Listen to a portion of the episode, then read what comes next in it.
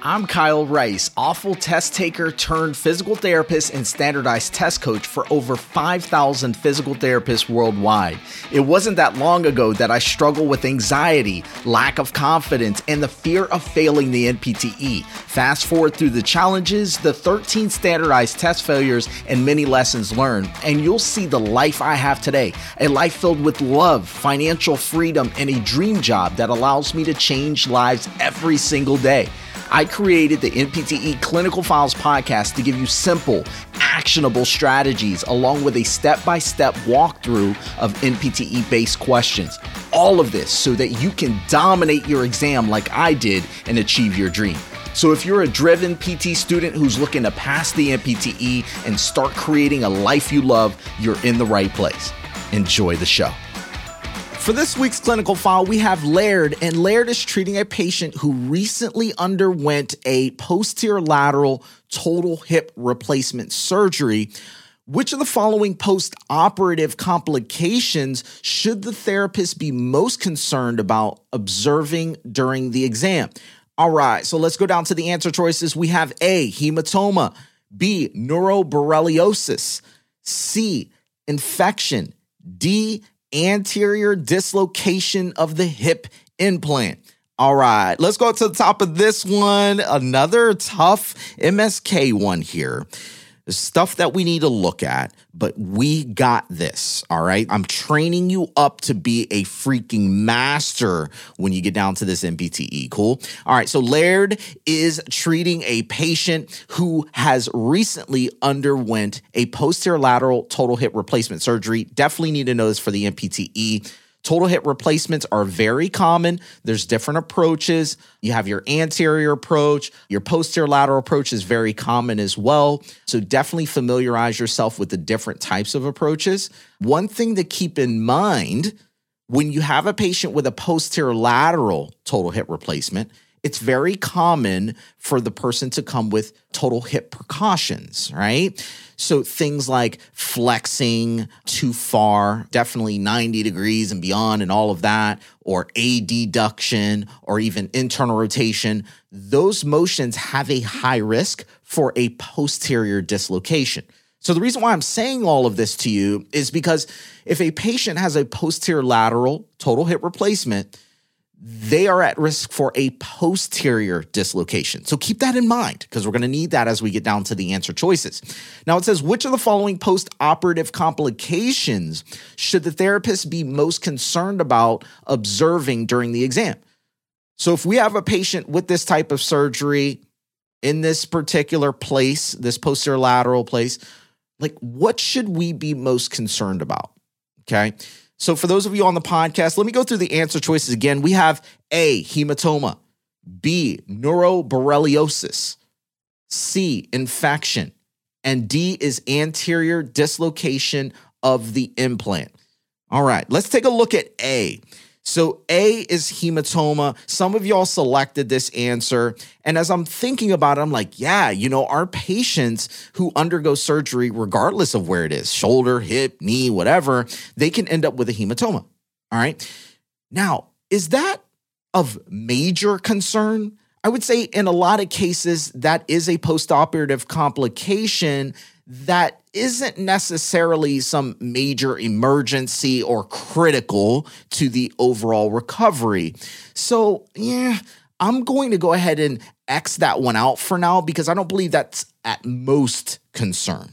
All right, let's take a look at B neuroborreliosis. All right, I know this is a big term. You're like, what the heck is that? Never heard of that before. Well, this stuff if you're not getting the really good preparation, some of these words can show up on the NPTE and kind of throw you off. All right. So, this condition, neuroborreliosis, is where there's an invasion of the nervous system by the Lyme disease bacterium. I know you've likely heard of Lyme disease, right? It comes from ticks and all of that. Well, this tends to lead to symptoms like facial palsy, meningitis, peripheral neuropathy. So, these types of signs and symptoms. Okay, so if our patient had a posterior lateral total hip replacement, is it likely that they would end up with neuroborreliosis? No, right? Nowhere in the question did it say anything about Lyme disease or anything like that. So the therapist is not going to be at most concerned about this particular condition. All right. So this is a distracting answer right here. I'm going to put a fat X next to it. Nice try getting me to select that one, but I'm not going to do it. Let's go ahead and take a look at C. C says infection. Are we worried about infections when it comes down to surgeries? Again, regardless of the placement, but here it's a total hip replacement. Are we worried or concerned about infections? The answer to that is absolutely. Infections can cause a complete rejection of that surgery. It can cause, you know, a lot of major problems in the body like sepsis and all of these things that can actually be medical emergencies, right? And so is infection important? Absolutely. I am concerned about that. I am, you know, going to be taking very careful examination to make sure that the person doesn't have an active infection. And so I like C right now. Okay, let's hold on to it. We're not done yet. Let's take a look at D. Quite a few of you selected D here anterior dislocation of the hip implant. So, as we're thinking about this, we have to go back up to what I was saying earlier. This patient has a posterior lateral total hip replacement, meaning that it's likely that they would have more of a posterior dislocation we're concerned about, not an anterior one. Therefore, D not likely to be correct because I'm not that concerned about an anterior dislocation of the implant. So I'm going to go ahead and put an X next to D. What does that leave us with, y'all? Leaves us with C, our best answer, infection. Congratulations to those of you who got that one correct. I am super, super proud of you, despite whether you got it correct or not, or regardless. I want you to make sure that you're taking away stuff from this question. Now, I know a lot of you listening to me are on your way to your clinic, or maybe you're coming home from your clinic right now, or you're in the gym, whatever it is, right? I want you to know, and I talked about this on my last episode, that I've been getting a lot of students reaching out to me saying, Coach, you know, I'm stressed out because I'm working 40 hours in the clinic clinic is tough. You know, it's a lot of energy going in. By the time I leave to go home, I mean, I want to get some time in the gym. I want to get some time to eat. Like, when do I have time to actually study for this NPTE thing when I got it coming up, you know? And I get you because I was in that same exact situation as well.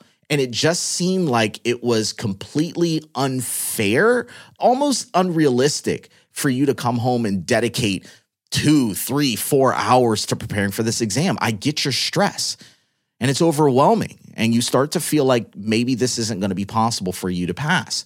Well, that's the reason why I was like, you know what, we got to do things different. I got to serve you guys. And so what I did was I took a really nice look at how many hours people were putting into the clinic and I made out a nice roadmap. It's a program that breaks things down into bite sized pieces. The overall goal is to keep stress away from you in regards to NPTE.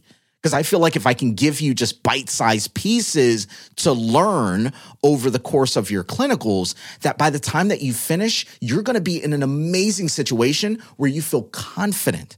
And any remaining time, maybe you have another extra three or four weeks without clinicals, you can just build on that and walk into the NPTE and be done. That was my approach to this. And so I made a what is known as a clinical starter pack for you. It's already laid out, nice bite-sized piece stuff, has cheat sheets in there. It has special podcast episodes, like stuff to help you. The other piece is I give you specific things to learn. I teach on specific things that are going to give you that confidence that you need in this material that's showing up on the NPTE. All right. If you want to get more information about it, all you need to do is go to www.npteclinic.com. All right. www.npteclinic.com. Check it out, learn a little bit more, see if it's the right fit for you, and let's get you a pass symbol. All right. And for those of you who still haven't gotten our free Facebook group yet, yeah, every single week I'm in there giving tips and tricks on how to pass the NPTE, test taking skills, confidence building, you name it. How about you join us over there? It's absolutely free. www.nptegroup.com. All right. So whether you're on iTunes, Spotify, Ghana, Overbreak, wherever you're at in podcast land, go into the show notes, click the link in there, and you can get it. Hi, this is Kyle, and thanks for downloading the podcast. I always enjoy spending this time with you, and I hope that you leave today feeling motivated and with a better understanding. Make sure to subscribe to get new mock NPTE questions each week. I deeply appreciate your support, it helps keep this mission going. And as I always say, keep learning, stay committed. I'll see you next time.